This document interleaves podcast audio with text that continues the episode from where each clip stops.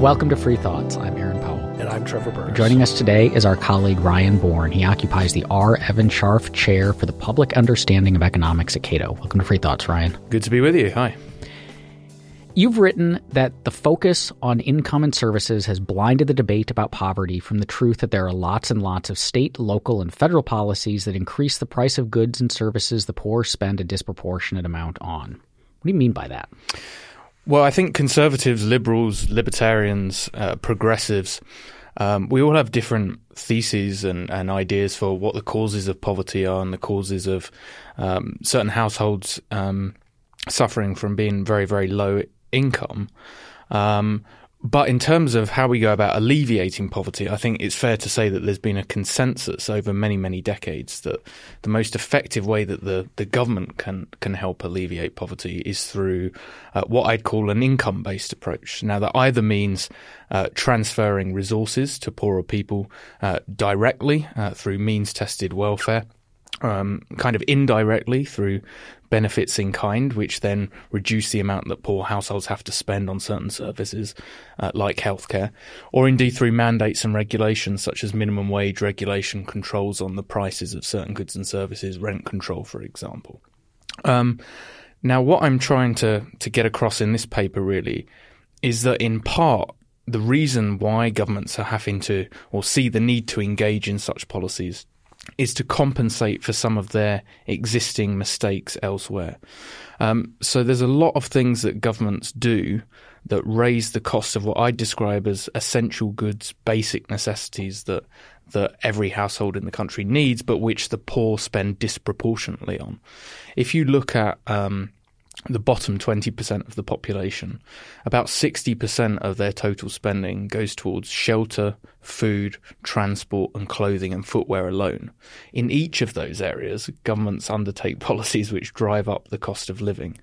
So I'm trying to turn the debate around in this paper and say, rather than always reaching for new ways to try and um, uh, compensate people or raise incomes of people. Actually, what really matters to people is their real incomes and how far uh, the income that they do have goes in achieving a decent living standard by acquiring goods and services. And there are many, many things we can do moving things in a free market direction to reduce the cost of living through supply side reforms in all of these markets. When you say that the, the bottom 20% of the income distribution spend 60% of their income on that bucket. Sorry, sixty percent of their total spending. Of their total spending is on that bucket. How does that compare to the other income quintiles?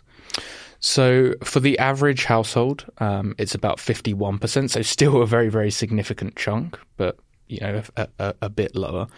Um, I think it's right. In, I'm right in saying that for the richest quintile, we talk about forty-seven percent. So these things are significant costs to people across the income distribution, but they're disproportionately uh, borne by people in the in the lower fifth. And of course, that excludes things such as uh, utilities and and uh, healthcare and energy costs as well. By the time you include all of those things, you're looking at say 70 to 80%, but I kind of had to stop somewhere in my paper because I didn't have all the time in the world to write it. But this, it seems like you're more uh, increasing the denominator in that percentage. If you're, if you have to live in Washington D.C., you have to pay a certain amount of rent. Uh, it's hard to go under six hundred a month, let's say, and so if your denominator, your actual wages go up, uh, then your proportion of it if everyone's paying thousand dollars for rent, if you're poor, that's much more bigger chunk of your income than if you're richer. Uh, or is it the case that the poor also have different buying habits? Because you mentioned apparel and, and weirdly footwear, uh, which I thought was the most specific thing you put in there. Is is is there also a buying habit difference? Uh, well, I was talking about spending here and, yeah, and not yeah. income, uh, but you're right in that averages um, hide as hide probably much more than they tell us. Obviously, if you are, if you're somebody who's living in Washington D.C. or New York, uh, the amount that you spend on rent and probably the pr- proportion that you spend on rent is going to be much higher than in many rural areas. If you've got children, now one of the things I haven't talked about but is included in the paper, if you've got children, then obviously you're much more likely to be spending on childcare services um, than if you don't have children, um, unless you're you're compensating somebody else uh, for childcare services. So you're right in that sense. Now, in some of the areas that I write about, you're also correct in saying that the poor have different spending habits. Um, so if you look at clothing and footwear, uh, for example, um, there are kind of two effects here. Uh, the poor tend to spend more as a proportion of their total spending on clothing and footwear than people higher up the income distribution. So um, anything that raises the price of clothing and footwear is regressive in that sense. But actually, a lot of these, um, well, a lot of the protectionism that comes um, on clothing and footwear is doubly regressive in that the particular products to which um, higher tariffs apply uh, are more significant on low quality, low price goods than higher price goods. So, to give you an example, um, a an acrylic sweater has a tariff rate for countries that US doesn't have free trade deals with has a tariff rate eight times higher than the tariff on a cashmere sweater. So, so, so there's in all of these things, primarily I'm looking at areas in which the poor spend a disproportionate amount. But even if you drill, sometimes if you drill down within those categories, you find that some of these policies are doubly regressive. But these policies, the various regulations and tariffs and restrictions and whatever else, it's not like we're not doing them. Well, tariffs maybe are exceptions. We're not doing them to raise the cost of these goods. We're doing them for we we think that these services, childcare needs to be regulated to protect people from poor quality childcare, so on and so forth. Um, so we've got we've got these reasons which might be good reasons. And so then what's wrong with saying, okay, we, we acknowledge that we need these regulations for various reasons. They bring benefits. It would be worse if we didn't have them, but they're going to raise the cost for, they're going to raise the cost across the board, but that's going to hit the poor the hardest. So we're just going to subsidize the poor. We're going to give them cash or transfers or whatever else to kind of make up the difference. What's what's wrong with that? Uh, well, that's certainly one way of looking at it, and there are debates of evidently which I go into in the paper on all of these areas and and the wisdom or otherwise of of the regulations to achieve different ends. Um, I've tried to be very, very conservative in the way that I've judged what the price impact of these regulations are. I've also only tried to look at areas where I think there's a clear case that uh, the regulation not only has regressive effects but also adversely affects GDP, and where um, and where appropriate, I've tried to assess whether the regulation is effective in its in achieving its its regulatory goal. So. Uh, the the main example that I I've thought and written a lot about is childcare regulation. You're right in saying that in theory, some of these childcare regulations, staff child ratios, for example, are imposed because the idea is we want um, children to enjoy more more interaction time with the staff, and that will raise the quality of care actually almost all of the literature in this area suggests it doesn't, on any objective measure, improve the quality of childcare, but the overwhelming effect it does have is to drive up the cost of care. And that actually, because of the price effect, because that raises childcare prices, and that affects the poor disproportionately. That means poorer households are more likely, rather than use informal centres, to put their kids into home daycare or to stay at home and look after kids themselves. Now, in those areas, we have no idea what the, the quality looks like because it's it's measured uh, less object. There's there's less availability of of objective measures there. So I think this is a key point that's often missed in this debate is that even if, in certain circumstances, some of these regulations could raise the quality or achieve another goal in a particular market, these price effects lead people to substitute away into often more informal markets or lower quality housing or, or, or other settings, which can have an adverse impact on the population as a whole the main form of childcare regulation the the ratio thing, or are there other kind of regulations for childcare services? I mean, I'm sure there's you know your standard kind of public health regulations, but are there's like licensing rules or anything like that? Yeah, there are, and that varies state by state. So the two overwhelming, uh, well, the two key regulations I'd say are staff-child ratios and um, and kind of occupational licensing requirements on on childcare is usually around um, how what type of education the, the carer has to have, whether they have to have a degree in, in child development, whether they have to have a high school diploma. Now, this varies dramatically across states. Um, and that's one of the reasons why we're able to obtain such good evidence in areas like this, because there's so much variation. Economists have been able to run quite effective regression analyses that control for a whole host of other factors, like the prosperity of a state and whatever, and try to identify the effects of these specific regulations on, on prices or the availability of care. Um, and the overwhelming evidence, particularly on staff child ratios, where there doesn't appear to be any uh, quality benefit to them, is that these things not only um, reduce the availability of care and drive up price accordingly because of that contraction uh, in supply, but that effect overwhelmingly occurs in lower income areas. Right? Um, actually, in higher income areas, you often get uh, a, a, greater provision of care because a lot of richer parents are are kind of uh, quality assured by the existence of the regulation. Say, well, actually, you know, if I know that my child's going to get a decent amount of interaction time, I'd perhaps be more willing to use formal childcare than I otherwise would. So again. Extraordinarily regressive effects because not only is there the price impact, but the availability of care seems to be restricted most in, in lower income areas. When you say that the evidence shows that it restricts supply, that it raises prices, but it doesn't, say, with the, the staff ratios, doesn't increase quality. How are you measuring quality? Um, well, there's a whole bunch of different studies that measure quality in different ways. Some measure quality according to fulfilling uh, certain requirements that, that lead to almost like a kite mark kind of uh, rubber stamp through some sort of objective measure through some of these um, uh, non-governmental organisations and think tanks that assess things in in that way. Uh, but there is a major question mark actually of what quality uh, when it comes to, to, to childcare really means, because quality is an extraordinarily subjective. Um, uh, variable in, in many ways, and and some parents, when they're putting their children into childcare might regard quality as just a, a kind of warm and loving in, environment um, for, for, somewhere where their kids can be whilst they're at work. Um, now, almost all of the studies in these areas judge quality according to um, either some independently assessed um, uh, kind of kite mark or some child development objectives. And one of the things that I've kind of complained about in this paper and in previous work for other organisations is precisely that um, the educationalists almost taking over this debate and defining what they want the ends of childcare to be, which can be very, very different from what parents actually objectively want from the care for their children. Yeah, you bring up the preferences of the wealthy, and in DC, you you have this class of people who want to know what the magnet child care center for Yale is, right? That's they're very concerned that that all these educational attainment things are being being sought being realized by their child care.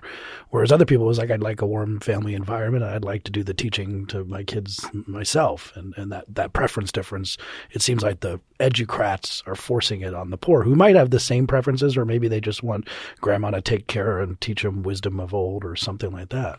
Yeah, it's quite funny actually. I ran into. Uh, a guy who used to um, used to be head of the Ofsted Inspection Board in the UK, which is responsible for undertaking inspections of childcare centres and actually schools in the UK as well. So this was completely integrated into the educational sector. And I said to him, "Well, look." Um, from a standard libertarian perspective, you do not go round and assess individual parents and judge them according to the, all these child development metrics. They might want to, though. so, so why do you why do you insist that uh, when parents outsource their decision for who they want to care for their kids, that that child carers have to go through all this. And he said he alluded to precisely that. He said, "Well, of course, we don't have the resources to inspect every parent." Oh, I think there's a lot of people who would like to inspect parents, and oh, just sure. cool. Just in my uh, own experience, when you hear people complain about the education system and they say the real problem is parents, I've had people argue that. So it might be a resources problem. Let's hope it continues to be a resources problem. Let's move on to zoning and housing prices, uh, something that actually has been getting getting more attention. I think from both sides uh, over the past few years, at least, than it used to get. Especially of San Francisco and California, which has a particularly bad housing crisis. But overall, how how does zoning affect housing prices? So there's a wide range of economic literature now that shows that restrictive zoning or zoning which attempts to circums- circumscribe to a high extent what housing or, or, what apartment blocks should look like and the characteristics they should have um, has an inflating impact on on housing costs, um, and that's especially true actually with urban growth boundaries. When you try and artificially restrict um, the growth of a city, usually by um, suggesting that you can't have any development um, on the outskirts of cities because you don't want to allow urban sprawl whatever. Now, economists have looked at this in, in two different ways. Um, one way that's been pioneered by Ed Glaeser um, is really to compare house prices or apartment prices to the marginal cost of building. The idea being that in a competitive market, price should roughly equate to marginal cost. So he's judged any differential between price and marginal cost of building as a kind of regulatory tax. Uh, and that's shown that in certain metropolitan markets, as you alluded to, that regulatory tax can be very, very high. Uh, in certain areas in California, it can be as much as, as 50%. Uh, but in some major cities, Boston, DC, we're talking about 20 to 22%. Um, and, and even that research was undertaken sort of 15, 20 years ago now. And uh, from everything that we've seen in, in most of those areas, uh, the zoning burden, or at least the binding nature of the zoning burden, might have got worse in the interim period. Uh, but that's been buttressed by a whole another slew of research which has um, tried to control for other factors and, and measure this econometrically. And overwhelmingly, all of those studies show as well that um, areas with tight uh, zoning laws lead to higher prices. Now, why is that? Well, it's mainly because by by imposing all of these conditions and regulations, you make the market less responsive to changes in demand. And we know that housing demand is going up as people get richer. They demand more in the way of uh, of housing and bigger space. Lots of people want uh, yards or gardens or whatever. Um, we also know that uh, with with population changes, people are living in perhaps smaller households than they did before. So households are, are, dividing up, and when you put all of those different factors in, if you're making the, the the supply of housing more inelastic, less responsive to changes in price, but at the same time demand is going up and up and up, that means in certain very very desirable markets, prices are rising very quickly or have risen very quickly and are structurally high as a result of these policies. What arguments do the people who are in favor of these restrictive zoning things give for this? I mean, so like you hear about Berkeley, California is always griping about how much the median home price is off the charts, um, but then you hear these stories about blocking anything and everything in terms of building in the area.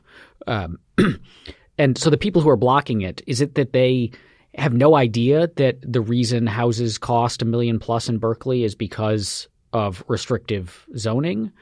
Or do they just not care? Or do they think that there are benefits to this zoning that outweigh the fact that middle and low income people simply can't afford to live there? Well, clearly, um, new development has effects on other members of a community. Housing has um, externality effects. Now, whether that's in terms of changing the way that a neighborhood looks or increasing congestion in an area or, anything else, there's there's going to be externality effects. So that's that's one thing. Now, you can try and get around that by trying to facilitate bargains between um, uh, existing homeowners and new potential homeowners. So, lots of uh, lots of polities around the world have tried to find ways that uh, as as development is going on, as as the first houses are sold, you extract a certain amount in in taxes, which is then used to compensate um, the rest of the community. So that that's something.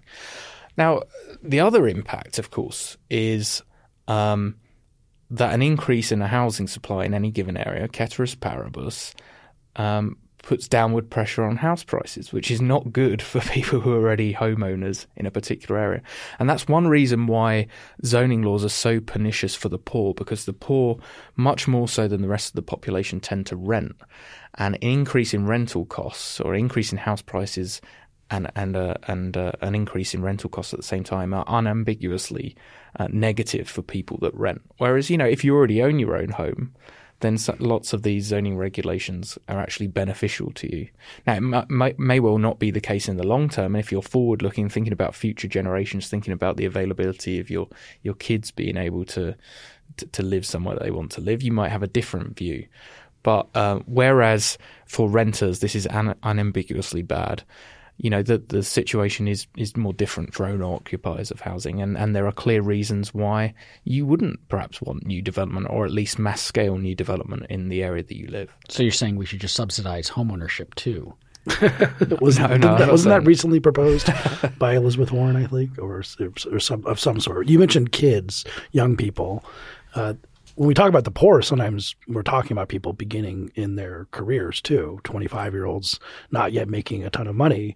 And it seems that the housing costs in a place like San Francisco or New York City, if you wanted to move there and take advantage of the, as, the, as Ed Glaeser says, the the dynamics of a city to have better economic opportunity, to have better social opportunity, but you're just simply being priced out of living in New York City or San Francisco anymore. Does that have any measurable, huge effects or, or measurable effects on people's ability to start a career in an urban environment if they simply can't afford to live there when they're 25 years old? Well, some researchers suggested that the overall impact on GDP is is huge. So there was one study in particular um, the the author's name escapes me now, but there there was one study that suggested that if you reduced uh, the extent and um, uh, kind of tightness of zoning regulation in, in just three cities, New York, uh, San Jose, and San Francisco, to the to the average across the country, then you could increase uh, GDP by nine percent. Wow, which is a huge, that's huge, huge impact. Probably now, now that's been contested, but let's say even on conservative estimates, it's half of that. That's that's still huge. That's still over a, a year's worth of of economic growth. So we're talking about a monumentally big impact.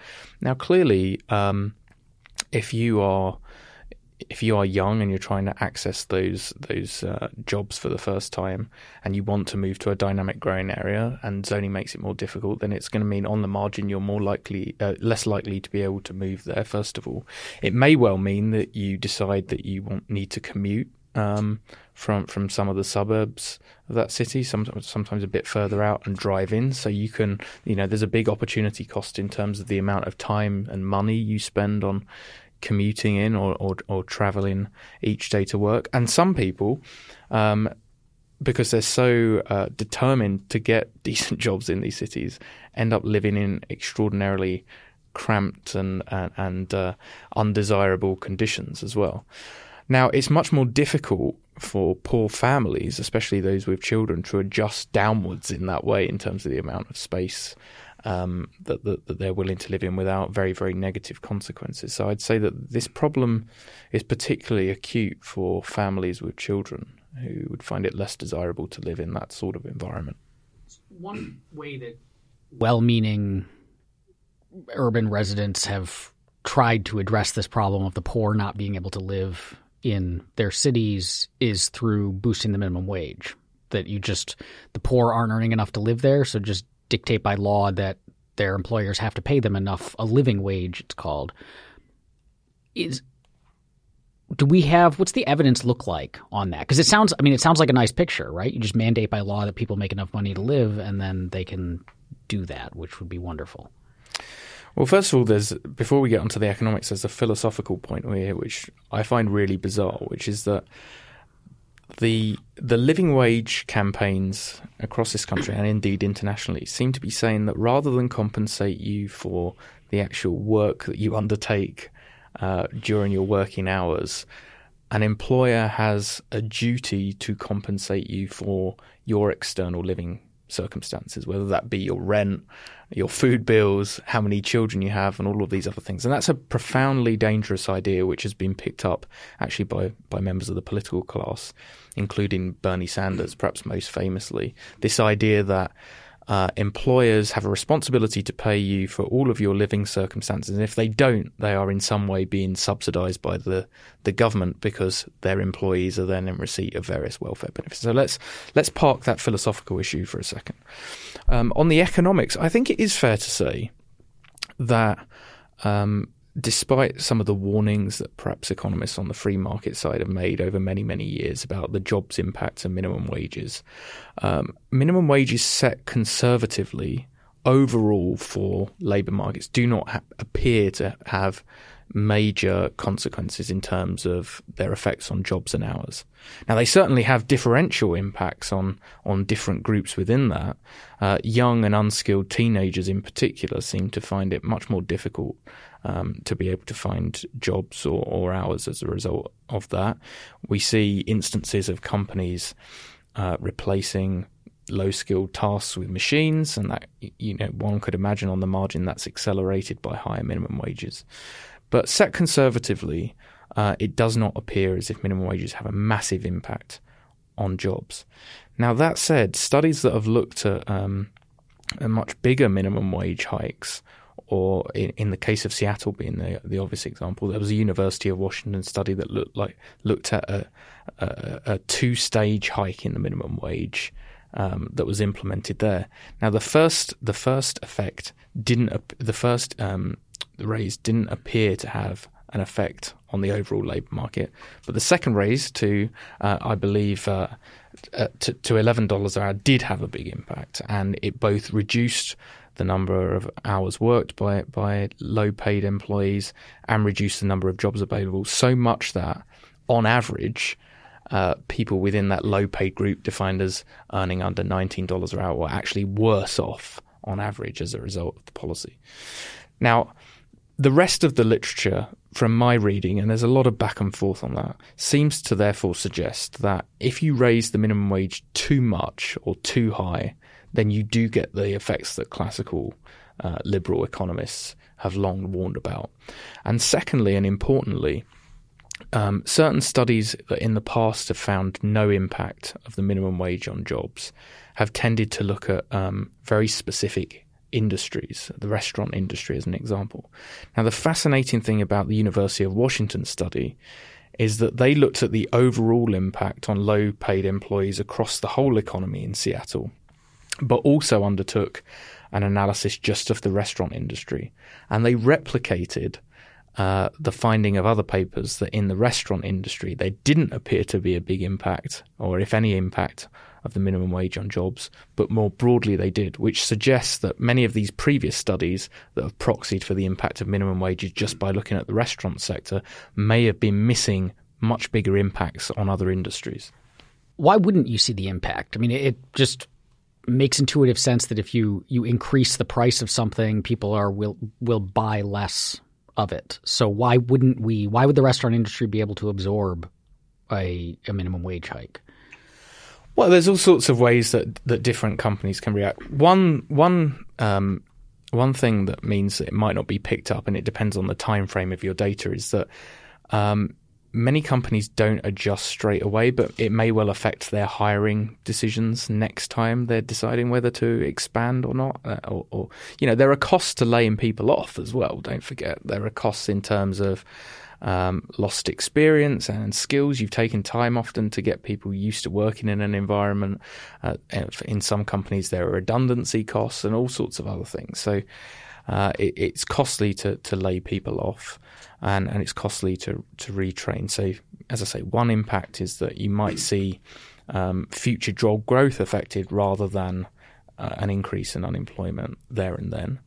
Um, some businesses, no doubt, do use it as an opportunity to invest in uh, labor saving technologies or increase productivity in other ways and make the the stock of jobs that they do have more highly productive than they otherwise have been. So they use the minimum wage hike as a catalyst for for rethinking their business. And you know, not all businesses are operating on maximum efficiency straight away. So some businesses can deal with it in that way, um, and and some businesses are able, depending on how uh, responsive their demand is to to um, at least put some of the cost through to consumers in terms of higher prices. Do we have do we have evidence of that? So these restaurant industry studies, do we see the restaurants raising prices after? I, I personally wage? see it all the time. They'll they'll even announce that they're raising prices because minimum wage went up.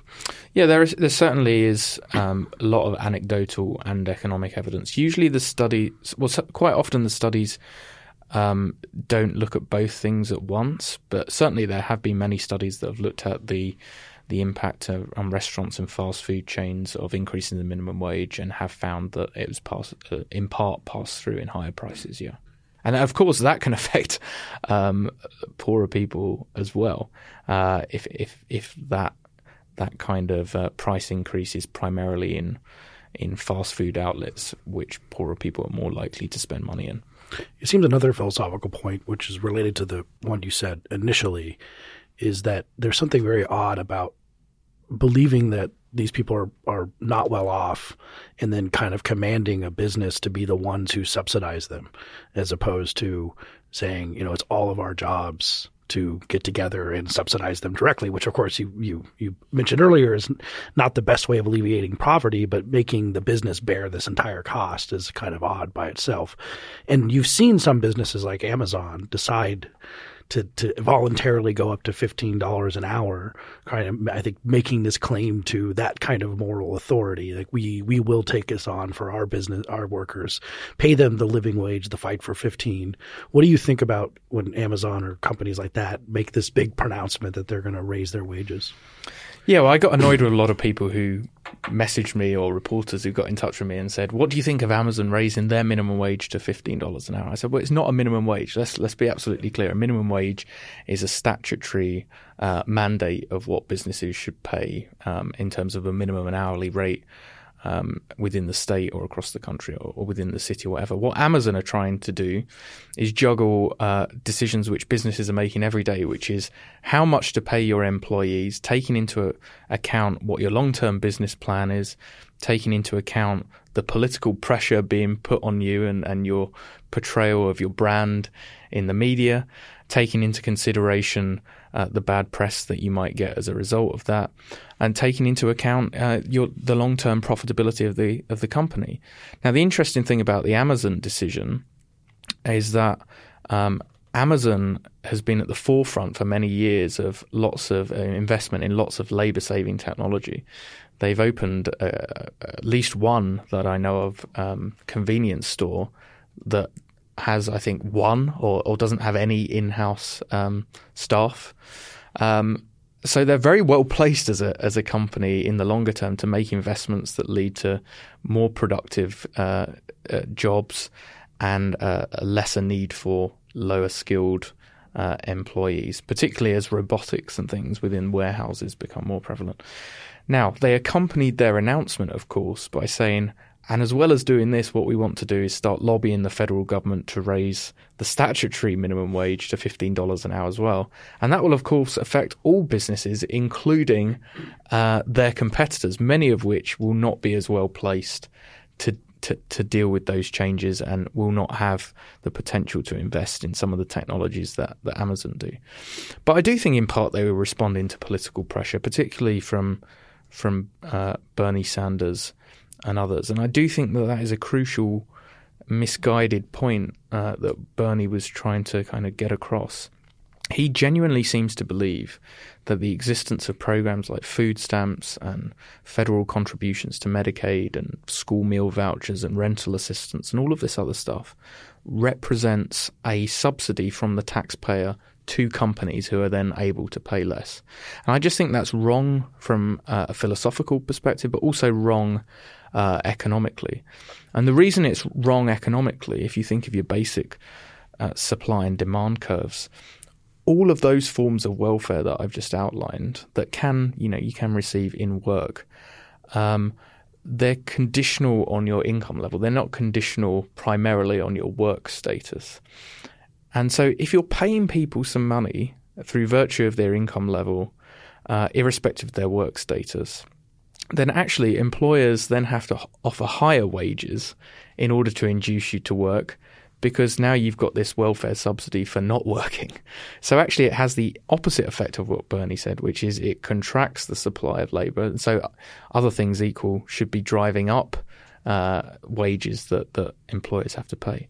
Now, it's certainly true that there are some um, in work benefits, the earned income tax credit being the most obvious example uh, that do, to a certain extent, subsidize uh, employers because the whole point of them is to subsidize people into work, and the payment levels go up when you move in. Well, the payment levels are there when you move into work, and then remain high f- over the first band of income, where you're where you're earning income.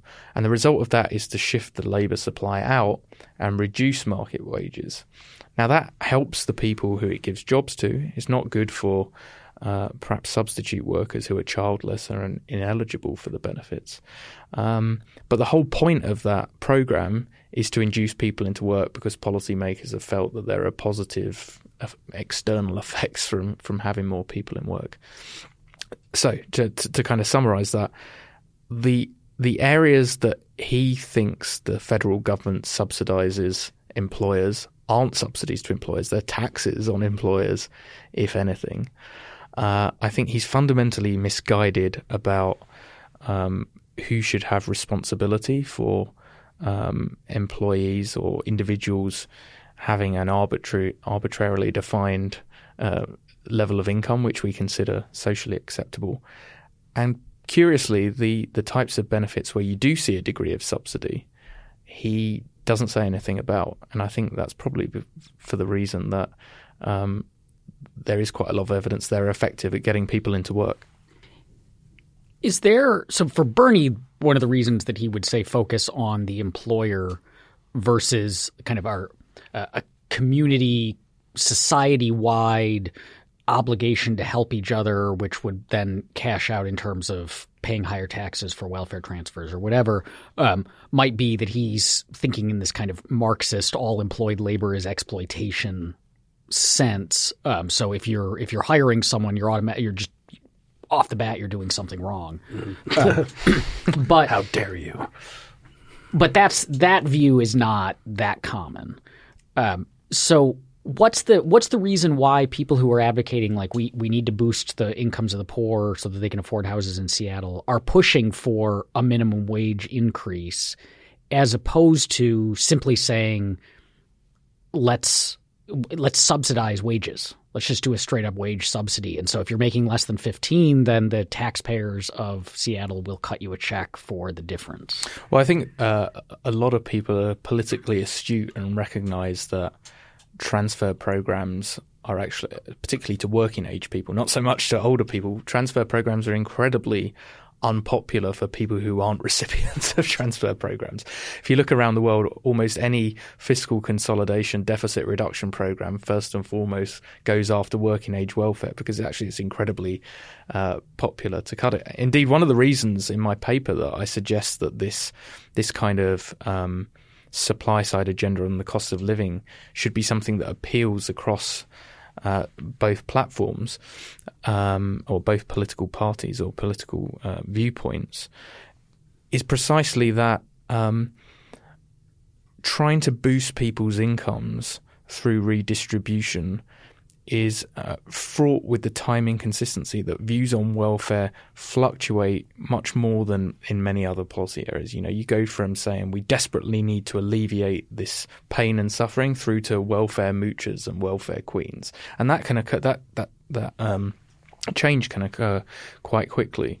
Whereas um, if you were to undertake quite robust supply side reform in a range of different markets under a overall banner of trying to reduce the cost of living, it becomes much more difficult to undo all of those reforms, and it's and it's not something that can change uh, dramatically. Now, to go back to your first point, so that's politically, I think it's a recognition that certain transfer programs are unpopular. There has been a, a, an economic narrative develop in the last few years, and whilst it's not quite the Marxist um, kind of viewpoint that you suggested that all um, employers, uh, kind of uh, evil capitalists, it's pretty much getting there, which is the idea that um, all employers have a degree of what's described as kind of monopsony power. Employers tend to to know better the the uh, the opportunities available to um, any individual employee better than the employee themselves across the, the different industry. Uh, they're privy to more information on um, on on the broader um, labour market because they quite often hire a bunch of different people and they interview them and all this other kind of stuff, and that gives them a degree of market um, power to suppress wages below what they should be in free, open, and competitive markets. And that traditionally, that story um, was related to the idea of kind of company towns in the 19th century and you know mining communities where you'd have one overwhelming employer. I really do fail to see how that's even theoretically possible when we're talking about companies such as Amazon and uh, you know employing um, relatively small numbers of people, except for in a uh, in, in a couple of different cities, you know, but um, small numbers across a, a wide range of different places. And it certainly doesn't seem to me that there are many industries that you can conceive of where at a local level any individual employer has that sort of power to determine wages outside of ordinary supply and demand um, uh, uh, supply and demand functions. You write about these various programs we've discussed some of them. Uh, how much does it add up to these these ones that affect the poor disproportionately? How much does it add up to that that maybe they're they're getting uh, not fleeced by the government, but at least uh, f- forced to pay higher prices for various things? Yeah, so I look at um, five different areas, which is housing, childcare, food, transport, clothing and footwear, and um, and then a broader occupational licensing impact of occupational licensing across the economy, and that incorporates, I believe, nine different policy areas. Um, I was incredibly conservative, as I kind of have already implied in in looking at what the impact uh, on on people would be, but the direct price impact on all of these things. Um, depending on where you live and how many kids you have, I'd say that for the for a household in the poorest twenty percent of the income distribution, the impact could be anywhere between eight hundred dollars and three and a half thousand dollars when you combine all of these things, which is a huge amount when you consider that uh, for the bottom twenty percent of the population, their total spending is around twenty five thousand dollars a year. So it's pretty big, pretty big chunk, and that can be much higher if you're um, in certain uh, Californian cities, for example, or you have uh, lots and lots of children, um, uh, those impacts could be could be greater still. Now, what I miss out in those figures, though, and what's important, is that all of these policy areas are areas where I conceive that uh, reform in the area in, in the direction I'm talking about will also enhance GDP. And it will also lead to a more productive economy and so higher wages through through that mechanism as well. Um, and that would achieve higher wages, higher market wages, without some of the unintended consequences that you get with higher minimum wages, as we've already discussed, or more in the way of uh, redistribution. So I think there's, um, I think the impact is pretty large, and I think there are good um, political reasons why this sort of agenda should be appealing. Not least because it appears that we have hit diminishing returns when it comes to um, how redistribution and minimum wages and things can can improve the well-being of people at the bottom, and not least because we're facing a huge federal deficit as well, which uh, should at some stage become a binding constraint against people suggesting more and more uh, wacky policy proposals. What about a federal jobs guarantee, which is another hot proposal from people on the left? So this is where you would simply if if I can't find a job working for a private employer, the government would essentially give me a job and pay me some minimum amount. I mean, that seems, you know, if if I'm not in the labor market, I'm not being productive. I'm not contributing to the economy. So, um, and we have lots, and I mean, I don't know how many people the federal government employs right now, but it's it's quite a lot. Um, and so, what's wrong with just increasing those payrolls enough to kind of get everybody on board? Well, there's a lot wrong with it. I mean, one of the things I'm really struck by by this is that um, the labour market in the US is pretty healthy at the moment. Yeah, unemployment three point seven percent. Um, some of the uh, kind of African American Hispanic employment rates are the lowest they've been for decades. Yet the radical nature of the suggestions for what we should be doing instead um, seem to be proliferating at a rate of knots. So not only have you got the, the jobs guarantee, but of course the discussion about basic income and, and everything that comes with that, negative income taxes and a whole range of other things. Um, now, the the suggestion for jobs guarantees that we've heard from Bernie Sanders and, and Cory Booker's talked about uh, piloting and certain think tanks are pushing would, in essence, say that any private individual that wanted a job at $15 an hour plus healthcare benefits, uh, financed through the federal government, could have a job. Um, so it's not just people who haven't been able to find a job. Um, it's not just people who are currently unemployed or people who are employed part time but wish they were employed full time or people that left the labour market after 2008 now can't find a job. Uh, this will be open to anyone. Now they they think that 16 million people would would take this job up. Um, that would make the, the, the program, if you looked at it on an individual basis, the largest employer in the world by far. you know, by by far, by order of magnitude, I think bigger than the next uh, five biggest employers after that combined. Um, but even that only considers that the people that I talked about, people currently unemployed or want to work longer or um, recently left the labour market take this up. In reality, if you're paying a job that, uh, as its basis, is paying you over thirty thousand dollars a year, um, and you know that that job is guaranteed, um, and you don't face the kind of perhaps market disciplines or unpleasant working conditions that certain market jobs entail, then um, I could foresee a situation where the number of people willing to take that up was dramatically higher than, than 16 million. And the real question is here well, what would all of these people do? Um, Democrats have talked. Democrats have been pushing this idea. Have talked about people engaging in infrastructure projects and uh, caring jobs and environmental jobs, and of course, I imagine at least some things that people will undertake in these types of things would be worthy in some way. But what this gets fundamentally wrong from an economic perspective, why it would be so damaging to the economy, I think, is because it fundamentally gets what work is about the wrong way round. The reason that work is inherently valuable is because people are uh, engaging in the production of goods and services that other people are demanding. Um, that's where the value of the the value added from work comes from. You know, that's the whole point of work. Work is a jobs are a cost to to um, the production process, but the reason that they're valuable is they add value in producing the goods and services that we all want. This tries to flip it on its head and says jobs are inherently valuable, and what we need is to create work for anybody who wants to work, and it almost doesn't matter what they engage in. Now, aside from anything else you can see when you view it in that way that through the the prism of kind of economic welfare, this cannot be anything other than very, very damaging to the productivity levels um, of the economy. Um, now, so that so there are big problems with it. First problem is I think way more people would take this up than um, than than is suggested by some of these proposals, and that would mean the cost would be astronomical. You know, you're talking about you're talking about um, anywhere between two and five percent of GDP an additional program, which I believe is bigger than Medicaid, uh, just just added to the federal budget straight away.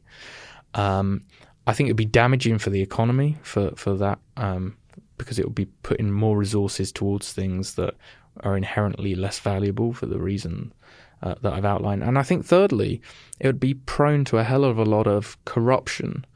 And I don't mean just kind of the usual ostentatious corruption, but actually um, political candidates and and local areas which are kind of bidding for these federal workers engaging in projects that that perhaps um, circumvent the political process in other ways. So one example that I've given of this is that I have no doubt that if this kind of jobs guarantee was on the books, Democrats in many areas would use it to push for um, uh, environmental projects. But equally, one could imagine Republican candidates uh, and, and in particular areas bidding for workers on the basis of wanting people to say build a border wall, for example.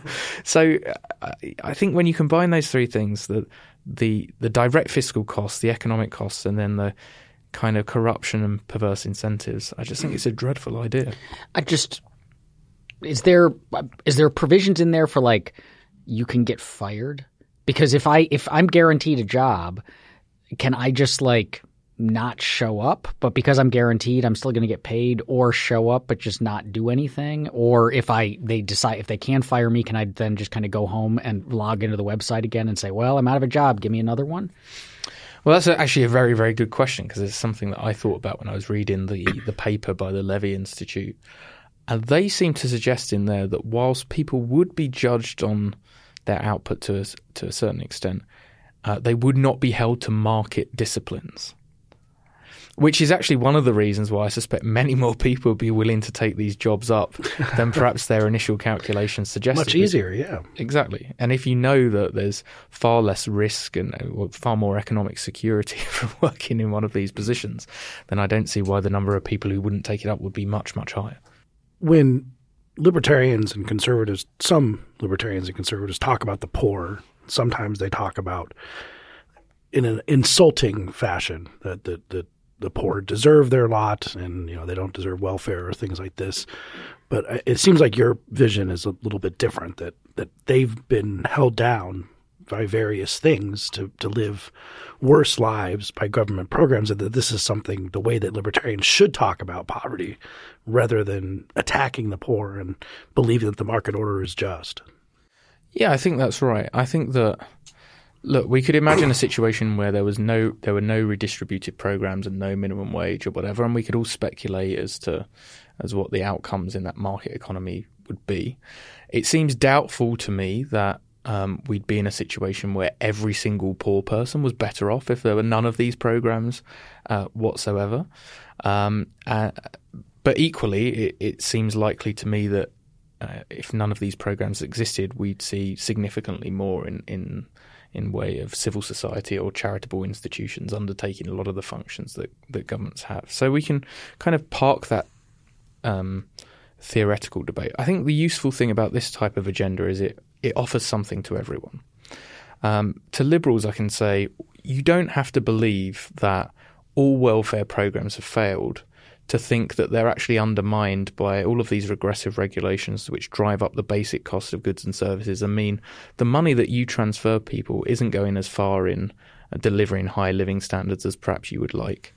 But equally, you can turn to conservatives and say, well, one of the reasons why we're seeing demands for high living wages and minimum wages, and one of the reasons why we're seeing this um, the, these policy proposals, jobs guarantees, and uh, uh, Medicare for All, and all of these other programs is precisely because people at the lower end are struggling in part under the burden of some of these regulations. And some of the demand for new programs or demand for improved generosity of increasing programs uh, comes as a result of the need to compensate people uh, for these bad policies.